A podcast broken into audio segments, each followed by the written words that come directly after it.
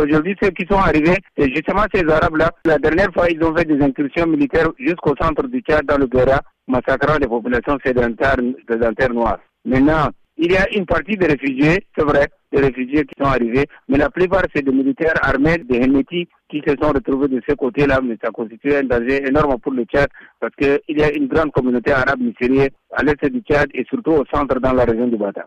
Alors, à ce stade, est-ce qu'on peut dire que le conflit soudanais menace de se déporter sur le territoire tchadien? Absolument, absolument.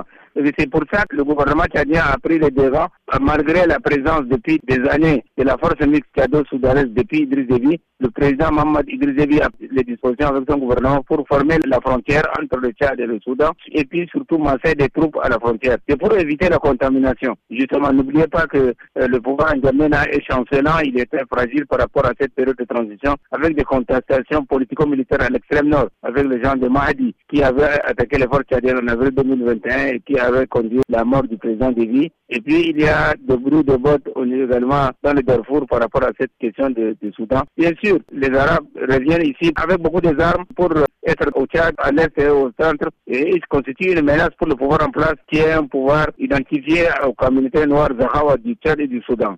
Alors, les militaires qui ont été recueillis récemment par N'Djamena, quel sort leur sera donc réservé? Pour le moment, ils ne se sentent pas à l'étranger. Ils sont pour le moment accueillis dans leur seconde nation. C'est comme ça qu'il faut le comprendre. Mais maintenant, il est difficile de les désarmer. Il est également difficile, sans pour autant risquer un affrontement direct avec eux. On les a apaisés pour qu'ils ne reviennent pas. On cherche ne pas les irriter parce qu'ils risquent de faire de l'est du Tchad, du centre, une base de rebondissement contre le Soudan qui n'est pas encore stable. Mais ça peut se retourner contre le régime en N'Djamena à la moindre erreur.